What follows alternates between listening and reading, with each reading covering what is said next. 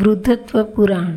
યુવાવસ્થામાં જે વ્યક્તિ મોટી મોટી ઘટનાઓને મન પર લીધા વિના લેટગોની ભૂમિકા અપનાવતી હોય, એ જ વ્યક્તિ વૃદ્ધાવસ્થામાં પુત્ર કે પુત્રવધુ કે પૌત્ર, પૌત્રીના બે શબ્દોથી દિવસો સુધી દુઃખી થઈ જતી હોય છે.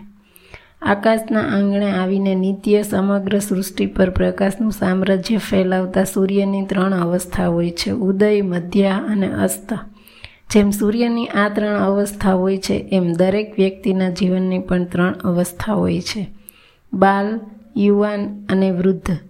સૂર્યની ત્રણ પૈકીની પ્રથમ ઉદય અવસ્થામાં એના ઉજ્જવલ ભાવિકનું પ્રતીક છે.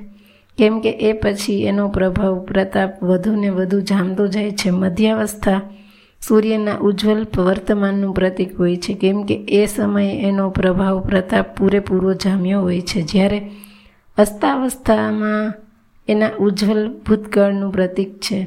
કેમ કે એ સમયે પ્રભાવ પ્રતાપ ભૂતકાળ થઈ જવા સિવાય કોઈ શેષ રહેતો નથી.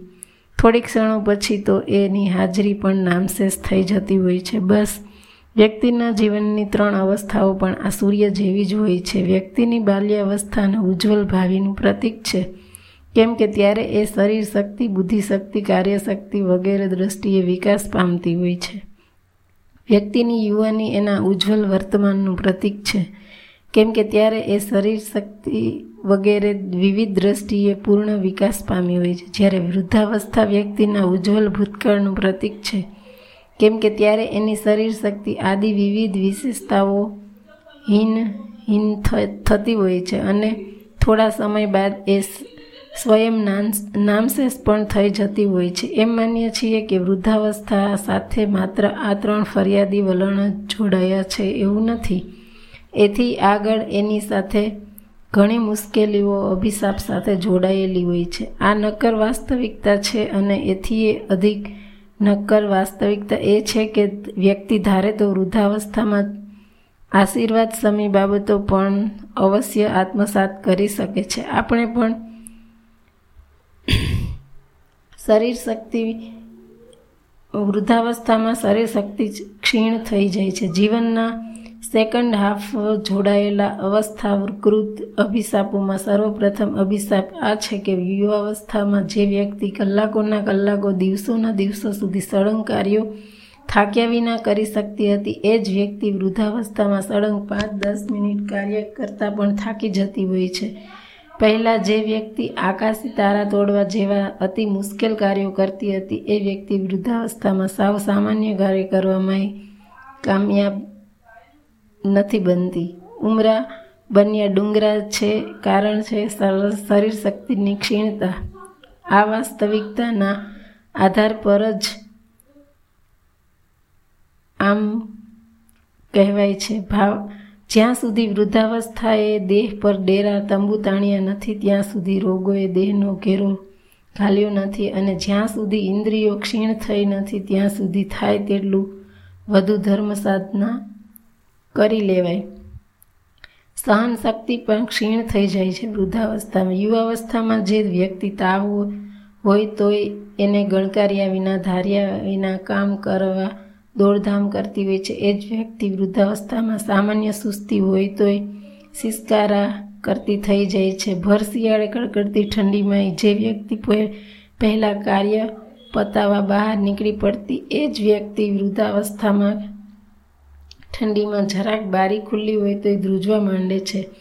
વૃદ્ધાવસ્થામાં સ્વજન શક્તિ ક્ષીણ થઈ જાય છે. વ્યક્તિની યુવાવસ્થામાં, પ્રૌઢાવસ્થામાં જે દીકરા દીકરીઓ જાણે કે વ્યક્તિની આગળ પાછળ ફર્યા કરતા હોય એમ નાની મોટી બાબતોમાં સંલગ્ન રહેતા હોય એ જ દીકરા દીકરીઓ વ્યક્તિની વૃદ્ધાવસ્થિમાં બે મિનિટ માટે ખબર અંતર પૂછવાની, ઔપચારિકતા નિભાવવાની, વિશેષ સમય ફાળવતા ન હોય એનું ઘણીવાર નિહાળાય છે. એમ કેમ? એવી શ્રીમંત વ્યક્તિને જાણીએ કે એના માતા પિતાના નામે કરોડો રૂપિયા દાન, દાનું કરે છે, પરંતુ એના ઘરમાં જ એક ખંડમાં રહેતી વૃદ્ધ માતા માટે બે મિનિટનો એ સમય ફાળવતો નથી.